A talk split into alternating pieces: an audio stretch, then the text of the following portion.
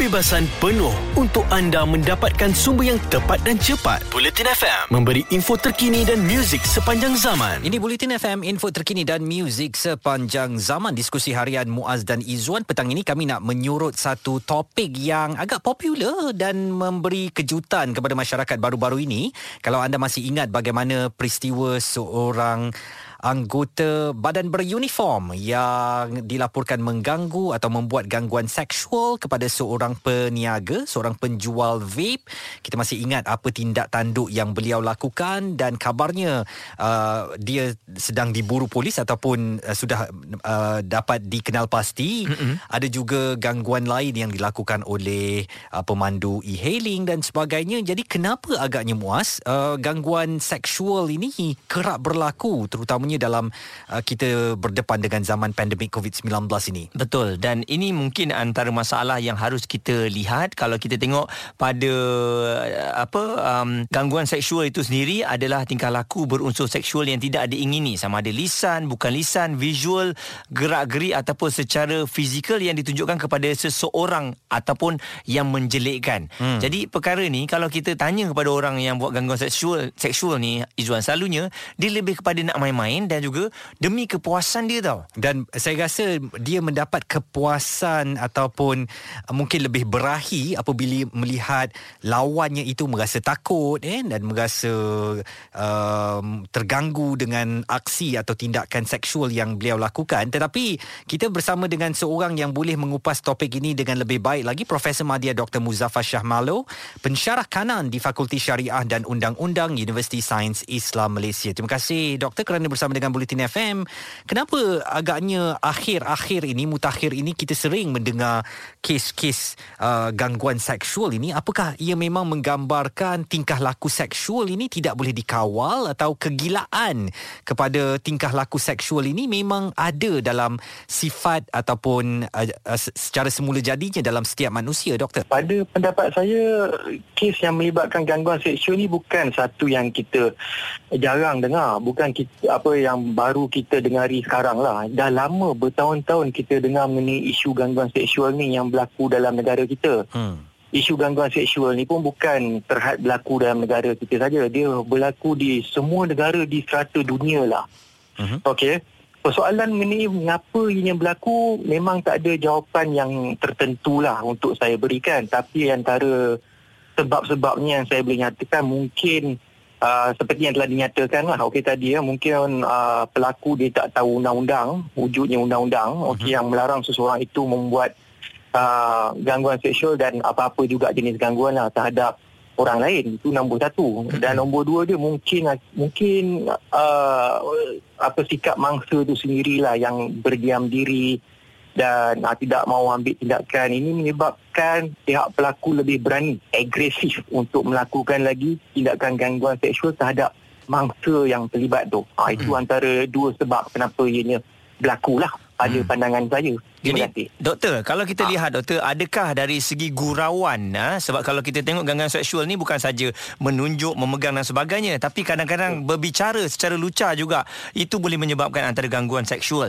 Ada yang kata saja ha. main-main, ada saja kata katanya saja ni perbualan. Jadi apa pandangan doktor? Betul saya amat setuju tu. Uh, salah satu sebab mungkin orang itu membuat satu gangguan seksual mungkin dia tak faham maksud gangguan seksual ni. Hmm. ingat gangguan seksual tu mungkin apa gangguan yang melibatkan unsur-unsur fizikal je sentuhan-sentuhannya itu bagi dia gangguan seksual lah hmm. kalau tak sentuh macam you cakap tadi dia hanya bercakap saja buat gurauan saja itu adalah satu perkara yang normal biasa hmm. so dalam masyarakat kita ni pun memang penuh dengan gurau senda hmm. okey so dalam gurau senda tu ada mereka tak tahu yang mana gurau senda yang yang boleh dijadikan gurauan dan ada gurau senda yang tak patut dijadikan gurauan lah. Hmm. So macam you cakap tadi kita kena faham apa maksud gangguan seksual tu betul-betul dulu.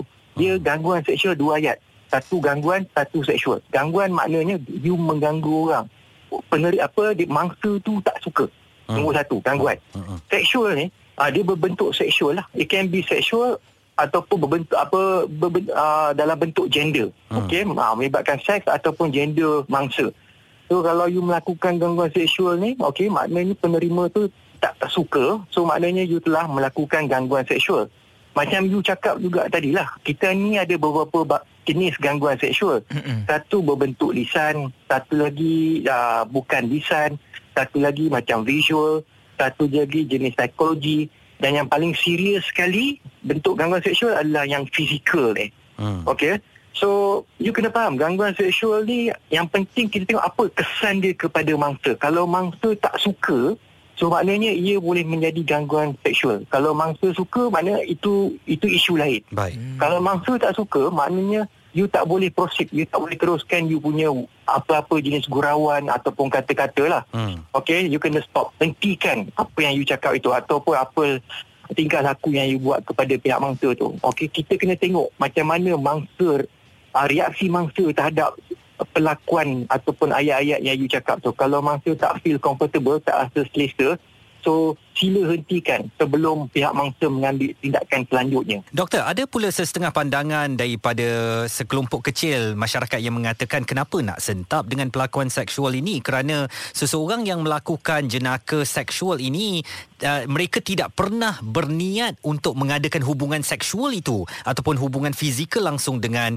mana-mana perempuan. Cuma mungkin dari segi kata-kata atau sedikit tingkah lakunya yang menjerumus ke arah seksual jadi kenapa mesti nak diperbesar-besarkan perkara ini? Respon daripada doktor.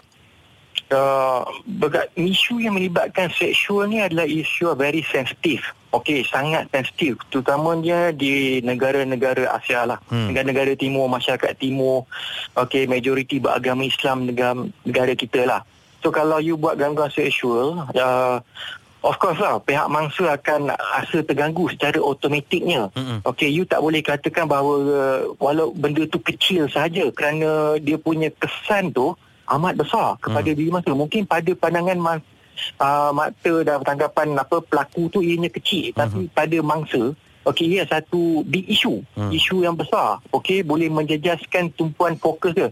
Kalau ia berlaku di tempat kerja, lagi teruk dia tak boleh fokus uh, terhadap pekerjaan dia. Hmm. Hmm. So, you tak boleh kata ini satu gurauan kecil, tak perlu tersentap, tak perlu uh, apa terlalu sensitif sangat ke apa. Okay? Hmm. Uh, kalau ini ia berlaku kepada uh, ahli keluarga anda, apa anda rasa? Uh, mesti anda pun akan merasa emosi, marah dan ingin mengambil tindakan. Mm-mm. So, tak ada isu kecil besar kat sini. Hmm. Okey, yang ada isu sama ada uh, betul ataupun tidak, sama ada uh, memenuhi apa uh, memenuhi undang-undang ataupun bertentangan dengan undang-undang. Yang itu you kena faham betul-betul. Kalau ia tak ia bersalah bercanggah dengan undang-undang dan ianya tidak patut dilakukan lebih baik hentikanlah. Okey tak kira lah sama ada ia kecil ke atau besar. Itu tak penting. Kejap lagi kita akan terus bersama dengan doktor membincangkan mengenai isu ini. Kekal terus di Bulletin FM, info terkini dan muzik sepanjang zaman. Jelas dan terperinci supaya anda tidak ketinggalan. Bulletin FM, info terkini dan muzik sepanjang zaman. Bulletin FM, info terkini dan muzik sepanjang zaman. Selamat petang untuk anda yang bersama dengan kami dalam diskusi harian Muaz dan juga Izzuan. Hari ini kita fokus mengenai gangguan seksual. Apa yang perlu kita buat? Ini antara perkara yang mungkin ada di antara kita beranggapan ianya perkara yang biasa. Tetapi fokus kita mungkin lebih kepada wanita sebab gangguan-gangguan yang kita dengar baru-baru ini lebih kepada lelaki yang mengganggu wanita. Betul. Cuma persoalannya ialah uh, mereka ni suka melakukan perkara-perkara yang bukan orang lain buat. Hmm. Maksudnya tak normal. Tiba-tiba menunjukkan kemaluan di uh, depan wanita, uh, tiba-tiba menghisap jari. Hmm. Benda yang yang kita pun terkejut. Jadi kalau benda ni tak direport ataupun tak dihebahkan, ramai orang beranggapan ini perkara biasa. Tetapi kita jangan lihat kepada perlakuan-perlakuan ekstrim begitu sahaja ya. Bayangkan Muaz dalam satu kelompok mungkin beberapa orang lelaki dan ada seorang wanita. Lelaki mula bercakap tentang hal-hal sulit, hal-hal kelamin, pengalamannya macam-macam lagi ya. Sehingga menyebabkan seorang wanita itu merasa terganggu, mungkin sebagai untuk menunjukkan beliau santai, wanita itu akan hanya ketawa. Tetapi di belakang daripada kumpulan lelaki itu mungkin ada gangguan kepada emosinya ya. Kenapa aku harus berada dalam kumpulan ini dan mendengarkan kisah-kisah ini itu juga boleh dikategorikan sebagai gangguan seksual. Dan kita masih lagi bersama Profesor Madya Dr. Muzaffar Shah Melo, pensyarah kanan Fakulti Syariah dan Undang-Undang Universiti Sains Islam Malaysia Malaysia. Mungkin doktor nak menasihatkan langkah-langkah yang perlu diambil lah ya bagi mengelakkan diri terutamanya wanita ya daripada menjadi seorang yang uh, boleh terjejas akibat uh, satu isyarat uh, gangguan seksual yang diterima dan kepada lelaki ni bagaimana nak mengelakkan diri daripada menjadi seorang yang gila seks doktor Okey, eh, ini yang part paling penting ya, langkah-langkah yang perlu diambil oleh mangsa ya. Mhm. Uh, sebelum tu saya nak bagi tahulah, okey, mangsa ni dia gangguan seksual ni bukan terhad kepada kaum wanita sajalah. Ianya boleh berlaku kepada lelaki ya. Dan Wow. pelaku tak terhad kepada kaum lelaki lah. Ia juga uh, boleh melibatkan kaum wanita. So, Hmm. it's a gender neutral punya isu. baik Okay, tapi siapa-siapa pun mangsa gangguan seksual dia hendaklah mengambil beberapa langkah, okey. Kiranya mereka dapati mereka terpaksa hadapi masalah gangguan seksual. Yang pertama paling penting sekali mangsa kena berani ambil tindakan, bersuara. Hmm. Hmm. Okey, bagi tahu pelaku bahawa untuk menghentikan sepenuhnya perbuatan mereka mereka itu. Okey, jangan buat lagi. Okey, Mhm. kena bagi tahu. Kalau tak boleh bersuara, at least you buat body language lah. Okey, uh, you gerak body language you macam kebelakangkan badan you ke ataupun you buat raut wajah marah ke Mhm. kalau tak boleh bersuara lah. Mhm. At least something. So ada sesuatu yang boleh memberi indikasi ini kepada pihak pelaku bahawa you tak Tak you selesa. tak rasa seronok, tak selesa Mhm. dan you nak dia hentikan okey apa yang dia sedang lakukan itu. Ah ini paling step paling penting sekali. Mhm. Dan kalau you boleh bersuara juga kata bagi uh, reminder, peringatan kepada pelaku jika anda masih teruskan juga dengan perbuatan ini, saya tidak teragak-agak untuk mau mengambil tindakan terus ya. Mhm. Membuat laporan kepada majikan saya apa uh, membuat laporan kepada media, membuat laporan kepada polis pun. Hmm. Ah itu kena bagi tahu. Hmm. Okey. Uh, yang kedua selain daripada bersuara ni, uh, kita kalau boleh mangsa perlu catatkan butiran kejadian tu ya. Catatkan bila bila ianya berlaku, di mana ianya berlaku. Bagaimana kejadian itu berlaku? Simpan rekod ni sebab penting untuk proses pembuktian. Hmm. Okey kalau kes ni dibawa ke mahkamah kelak jika ianya dibawa ke mahkamah lah. Mm-mm. Okey. Dan yang step ketiga, kalau boleh uh, share your problem lah. Kalau boleh kongsi masalah anda dengan yang orang yang anda percayai lah. Rakan sepejabat ke, majikan ke. Kalau ianya berlaku di pejabat, tiap pejabat di Malaysia ni sama ada kerajaan atau swasta. Kita ada unit counselling, kita ada unit sumber manusia, kita ada unit undang-undang. Ah, okey, inform orang, bagi tahu orang. Okey, mungkin orang boleh memberi sokongan ataupun sebarang jenis bantuan lah kepada anda. Mm-mm. Yang ketiga, uh, anda juga boleh mendapatkan bantuan daripada mana-mana badan uh, bukan kerajaan. Di Malaysia ni kita ada berlopat banyak badan bukan kerajaan atau NGO eh uh, khusus yang mengendalikan uh, isu-isu berkaitan dengan masalah gangguan seksual ni. Macam contohnya kita ada WCC, uh, Women Center for Change in Penang. Satu lagi kita ada Women Aid Organisation, kita ada All Women Action Society di Petaling Jaya, kita ada Persatuan Sahabat Wanita di tiap-tiap negeri pun ada, okey. So dapatkan bantuan daripada mereka, hikmat nasihat daripada mereka, apa langkah selanjutnya yang anda boleh lakukan, yang patut anda lakukan. Mm-mm. Satu lagi, uh, dapatkan bantuan kesihatan, okey, uh, jika anda ingin dapatkan bantuan kesihatan daripada mana klinik ke hospital yang berhampiran ke, jika gangguan itu terlalu serius buat anda, anda boleh terus pergi dapatkan bantuan kesihatan lah daripada tempat-tempat ni. Uh, yang paling serius sekali kalau boleh itu terpulanglah kepada mangsa ya. Anda juga boleh mengambil uh, membuat apa laporan polis. Mm-mm. Okey so pihak polis boleh ambil laporan daripada anda mangsa dan polis akan melakukan siasatan lah. So pihak polis nanti dia akan merujuk kepada undang-undang jenayah yang ada kat Malaysia lah seperti kanun keseksaan Oh, dan untuk mendakwa pelaku tu. Baik. Ah, so yang paling penting, okey laporan polis, okey nanti untuk laporan polis tu maklumat-maklumat ini anda perlu sampaikan kepada pihak polis. Bila bila kejadian itu berlaku, tarikh dan masa lokasi tu. Di mana kejadian itu berlaku? Ingat balik lokasi kejadian. Bagaimana ianya berlaku? Okey, siapa? Siapa yang siapa pelaku tu? Okey, Mm-mm. kalau boleh cam dia. Kesan, apa kesan dia kepada anda? Okey. Ah, mengapa? Okey, mengapa anda ingin buat laporan polis? Okey, untuk melindungi keselamatan diri anda dan juga untuk mendakwa pelaku tu ah, di mahkamah. Ah, itu apa maklumat-maklumat yang anda perlu sampaikan jika anda ingin buat laporan polis lah. Ha, itu dia. Baik, doktor, mungkin sedikit doktor eh bagi mengelakkan daripada menjadi mangsa gila seks ni ada yang mengatakan dan juga menyalahkan wanita yang seksi ataupun ada yang kata eh wanita tu kadang-kadang dah dah tutup pun tapi tetap juga dia diganggu. Jadi bagaimana sebenarnya doktor? Mungkin pandangan doktor sendiri uh, gila seks ni ialah kadang-kadang uh, katanya dia didorong apabila melihat wanita tu seolah-olah memberi hin, seolah-olah menunjukkan bahagian-bahagian yang tertentu. Jadi pandangan doktor. Pada pandangan saya, minta maaf lah saya guna bahasa bahasa kasar itu hanya alasan murah lah. Hmm. Okey, tak boleh guna alasan tu. You cannot blame the victim. Tak boleh salahkan mangsa. Hanya kerana apa you gagal mengawal nafsu you sendiri. Hmm. Yang penting diri you. Okey, kenapa you gagal uh, mengawal nafsu you? Okey, Uh, melainkan kalau you tak boleh uh, berfikir secara waras lah. Hmm. Okay? Mana-mana manusia yang waras dalam dunia ni pun, dia tahu apa benda yang dia boleh buat, apa benda yang tak boleh buat. Hmm. Kalau dah tahu orang tu tak pakai apa baju yang lengkap sepatutnya, apa kita boleh nasihatkan orang itu untuk uh, memakai cara pakaian yang sesuai lah. Bukannya untuk membuat gangguan. Hmm. Itu lain. Uh, itu dah kes jenayah. So bagi saya alasan untuk mengganggu hanya kerana so, apa faktor apa mangsa yang mendorong anda untuk membuat gangguan itu tak boleh dipakai langsung tak boleh diterima bagi saya lah. Itu dia Profesor Madya Dr. Muzaffar Shah Malo, pensyarah kanan di Fakulti Syariah dan Undang-Undang Universiti Sains Islam Malaysia. Jadi itu dia Izwan antara cerita yang kita bawakan pada hari ini memang uh, ada di antara kita yang mengalami masalah ini.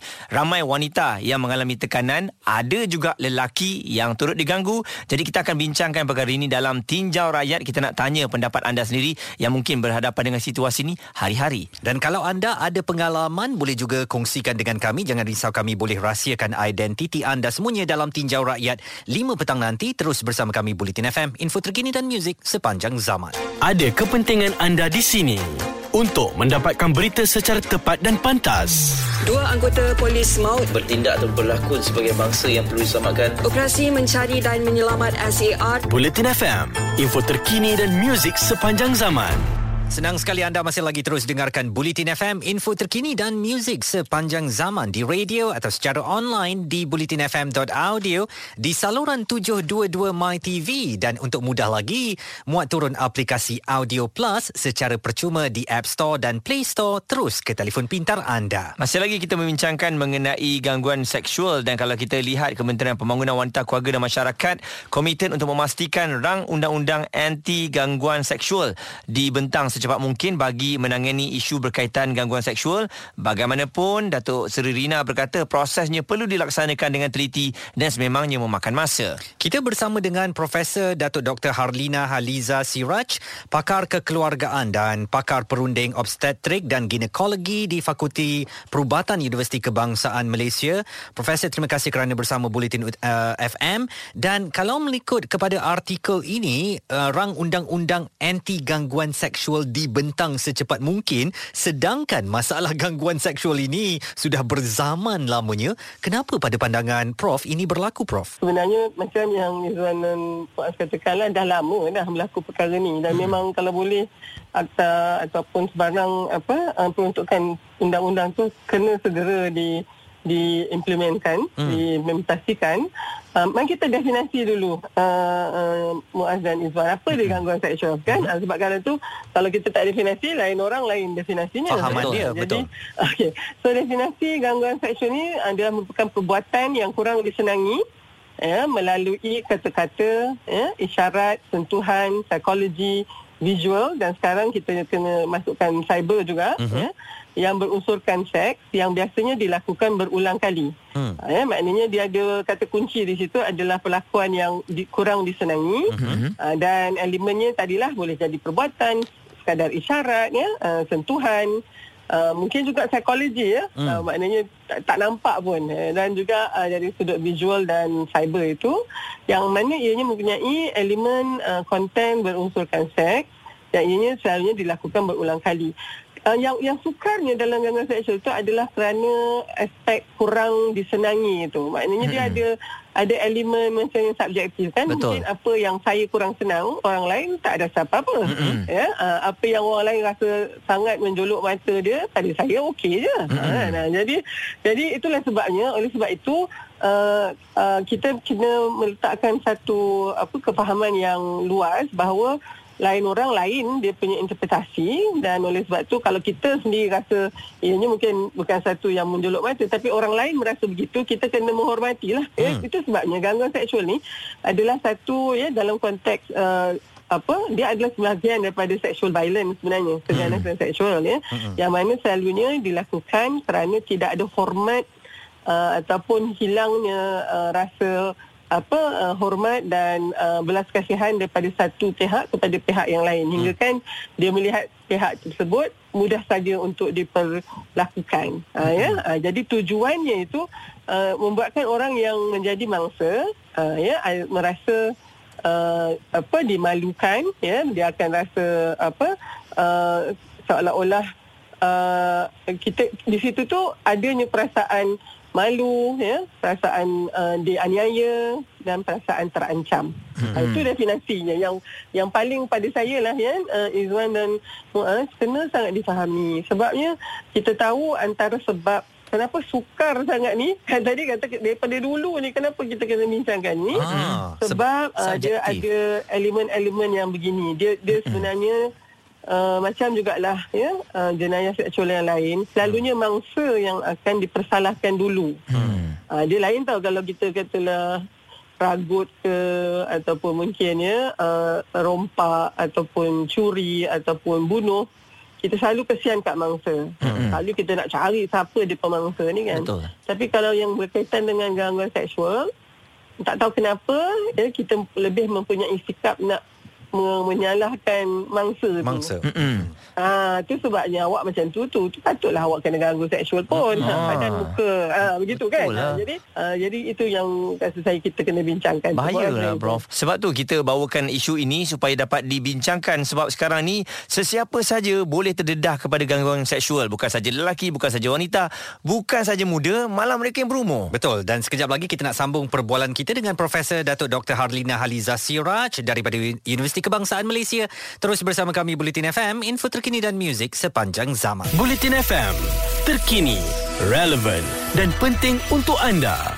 Info terkini dan muzik sepanjang zaman. Bulletin FM. Ini Bulletin FM, info terkini dan muzik sepanjang zaman. Tinjau rakyat petang ini di diskusi harian Muaz Izzuan, kita bercakap tentang gangguan seksual. Adakah anda pernah berhadapan dengan situasi ini dan apakah anda merasakan bahawa uh, aktiviti gangguan seksual ini semakin menjadi-jadi mutakhir ini? Kita masih lagi bersama dengan Profesor Datuk Dr Harlina Haliza Siraj, pakar kekeluargaan dan pakar perunding obstetrik dan ginekologi di Fakulti Perubatan Universiti Kebangsaan Malaysia. Jadi Prof dalam dalam masa kita menantikan uh, RUU anti gangguan seksual ini di Uh-uh. di apa diproses dan juga diluluskan apa sebenarnya yang boleh kita lakukan Prof bagi Uh, baga- tindakan awal-awal ni sebahagiannya kita nak kita nak hindari daripada perkara ini berlaku. Okey, saya suka saya suka soalan tu hmm. uh, sebabnya kita janganlah tunggu ada undang-undang baru kita boleh buat sesuatu uh, kan. Uh, jadi pada saya macam saya katakan tadi bila ini berlaku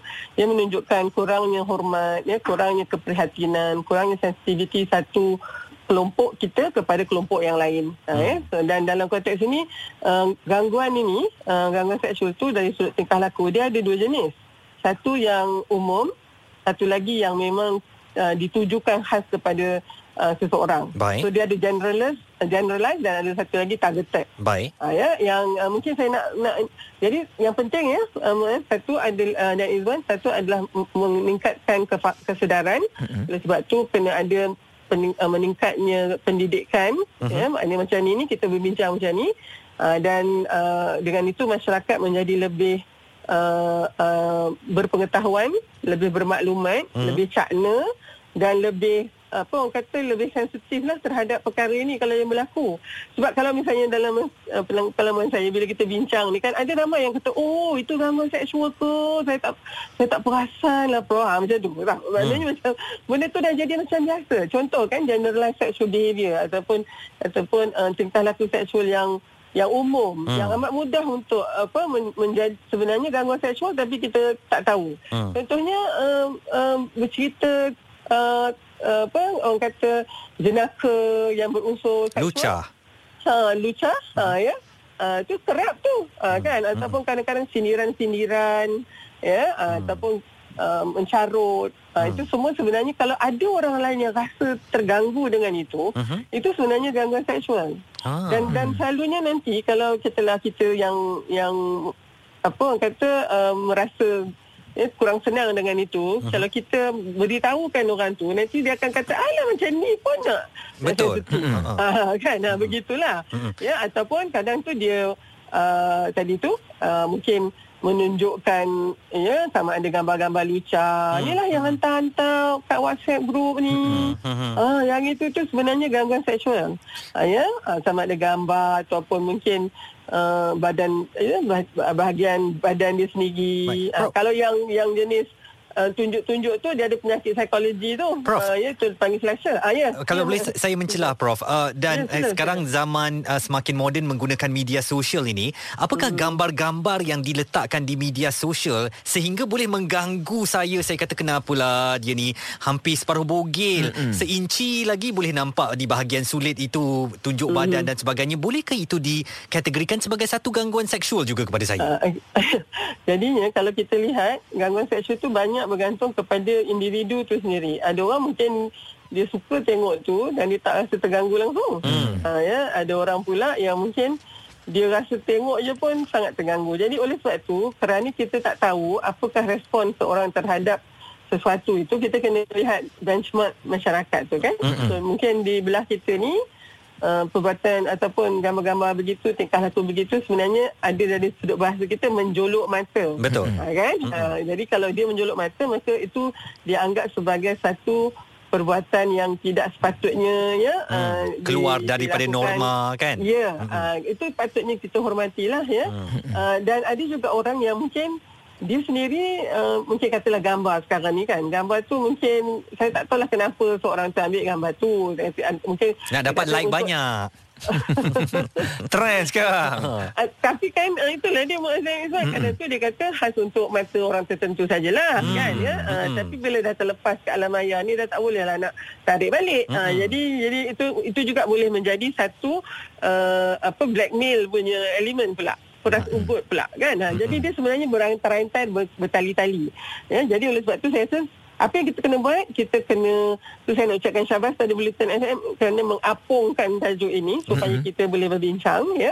Uh, dan mungkin uh, melihat juga uh, satu apa tindakan kita Hmm. uh, ya jadi uh, gangguan seksual ni boleh berlaku di mana jua ya kepada Betul, sesiapa betul. saja betul boleh ada dalam talian sekarang ni sangat sangat orang kata mudah Hmm. kenderaan awam tempat kerja sekolah dan universiti ha, ya hospital uh, ada kawasan umum yalah macam sekarang ni kita dah start boleh keluar semua ni- semula ni Mhm. dan hatta dalam rumah sendiri juga ha, ya so Hmm. so jangan ingat bahawa kita akan mungkin ya kita boleh saja menjadi uh, pemangsa dan pemangsa okey Baik. apa kesan dia ya harassment ni kepada uh, pemangsa dan mangsa Mhm. Uh, Muaz dengan Izzuan nak tahu tak? Boleh. Ni saya nak kena bagi tahu eh. Boleh? Okey. Uh, uh, kalau kita tengok dia ada kesannya sebenarnya ya. Uh, mari kita tengok kesan kepada mangsa dulu ya. Dia akan menyebabkan kalau kata berlaku tempat kerja, dia memang akan ya menyebabkan uh, satu tekanan yang sangat tinggi untuk datang bekerja tu.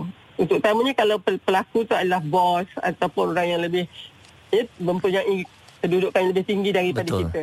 Hilang keyakinan diri ya. Mhm. Uh, dan kadang-kadang dia sendiri yang apa berhenti kerja daripada tempat tu sepatutnya tidak sepatutnya orang, yang Orang yang melakukan buat tu lah yang- kebanyakan betul. kita Mm-mm. yang viktim tu lah yang kena cari kerja tempat lain kemudian adanya apa masalah kemurungan ya Hmm. uh, dan juga apa tadi uh, prestasi kerja menurun uh, dan ini semua kesan yang sangat sangat ketara ya dari sudut psikologi okey Hmm. kesan dia kepada apa uh, uh, pelaku pula uh, ya atau pemangsa uh, perbuatan macam ini uh, jangan ingat dia akan selama-lamanya ter, apa orang kata tersembunyi ya ada masa kalau katalah ya uh, sampai ke pengetahuan awam ini satu yang sangat me, memalukan lah ya uh, dan juga boleh ada tindakan undang-undang. Itu yang kalau kata akta ni ada lebih mudah kita bawa mereka ni ke pengadilan. Ya, ya dan oleh sebab tu bila dah keluar nama tu dan sabit pula kesalahan boleh bayangkanlah ya kita akan walaupun mungkin kedudukan kita tinggi. Uh, untuk uh, kalau katalah dalam konteks uh, apa uh, kempen kita lihat macam di pada 2017 yang lalu ada satu kempen tak tahu Muaz dengan uh, Izwan tahu tak yang hashtag Me Too tu. Uh, hash, hashtag Me Too, Mhm. hashtag Me Too movement. Uh, yang itu sebenarnya di US. Aha. Bila mana keluarnya ya, uh, satu macam gerakan besar-besaran Mhm. untuk memberitahu bahawa saya pernah menjadi mangsa kepada Gangguan uh, gangguan seksual. seksual. Ha, di tempat kerja khususnya. Wow. Uh, dan mereka menamakan siapakah dia pe- pemangsa tu. Mhm. Dan rupanya apabila seorang pemangsa dinamakan, ramai rupanya mangsa pe- kepada Pernah yang jatuh. seorang ni. Ah. Ah, dan dari dalam tempoh setahun, uh, tu boleh kalau uh, kalau tengok eh, dari statistiknya, kempen tu saya rasa pada pertengahan ke atau uh, ya uh, 2017 uh-huh. uh, dalam pertengahan 2018 didapati hampir lebih kurang dekat 200 ya uh, inilah uh, nama-nama besar di, yang memegang jawatan-jawatan tinggi Itu termasuk R. ah, Kelly saya ingat. kerja uh, diberhentikan kerja ataupun meletak jawatan disebabkan oleh uh, apa uh, aduan-aduan sebegini. Maknanya di tempat-tempat yang memang aktanya sudah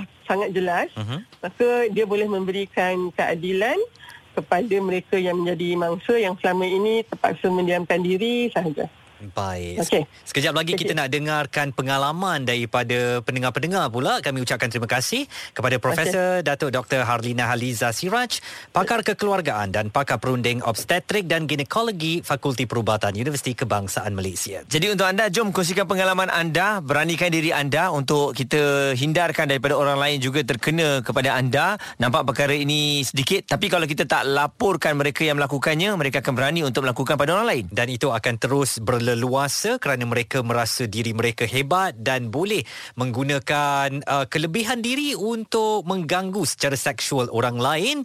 Kami nantikan pandangan anda 0377225656 atau WhatsApp 0172765656. Kami boleh lindungi identiti anda untuk anda ceritakan kepada kami di Bulletin FM, info terkini dan muzik sepanjang zaman.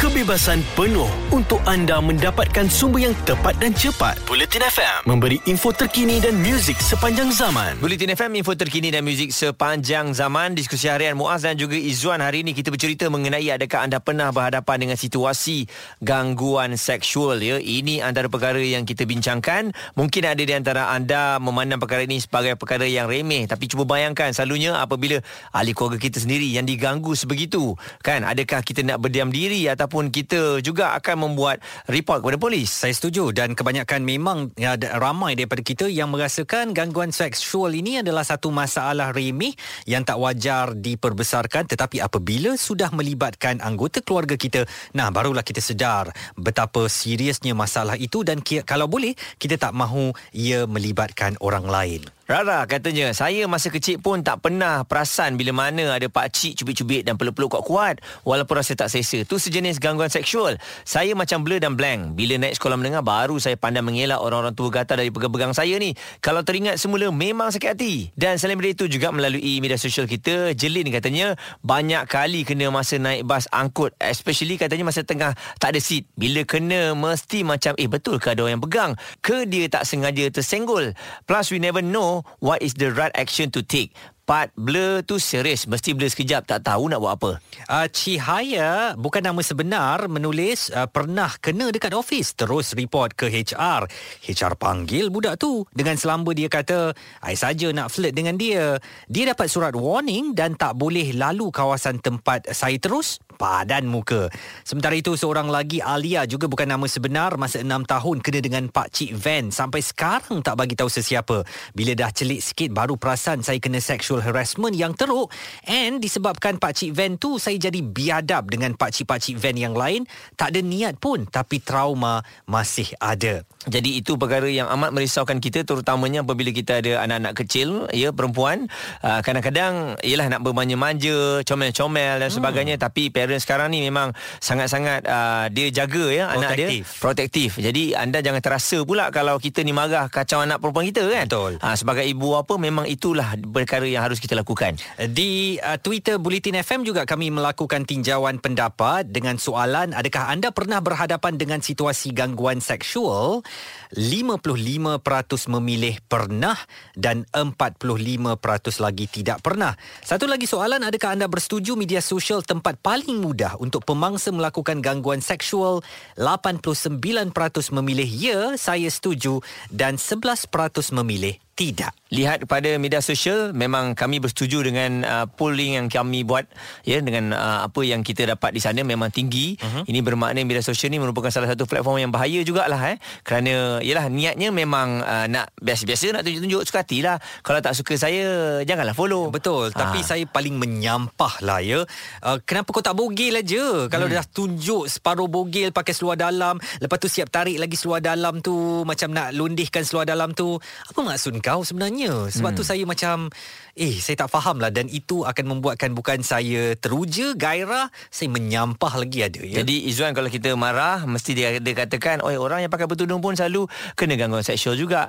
Jadi kalau kita nak salahkan mereka 100% pun tak boleh. Hmm. Ini bermakna kita harapkanlah ya, um, apa mereka ni yang yang terkena gangguan seksual ni terus buat laporan kepada pihak polis supaya yalah orang yang selalu melakukan perkara ni dapat ditangkap ataupun uh, dapat menghindarkan dia daripada melakukan kepada orang lain. Sebab Betul. saya yakin ramai yang masih lagi senyap tak membuat uh, bagi tahu orang tak report hmm. polis sebab menganggap perkara itu macam okey tak apalah mungkin dibuat sekali je betul anda mungkin boleh move on atau anda kata sekali saja tapi kalau jika anda tak laporkan boleh jadi apa yang menimpa anda akan berlaku kepada orang lain juga sekejap lagi dalam jam akan datang kami nak kabarkan perkembangan sukan dalam tarung sarung Malaysia kini 10 terbaik di dunia dalam sukan hoki laporannya menyusul di Bulletin FM info terkini dan muzik sepanjang zaman. Jelas dan terperinci supaya anda tidak ketinggalan. Bulletin FM, info terkini dan muzik sepanjang zaman.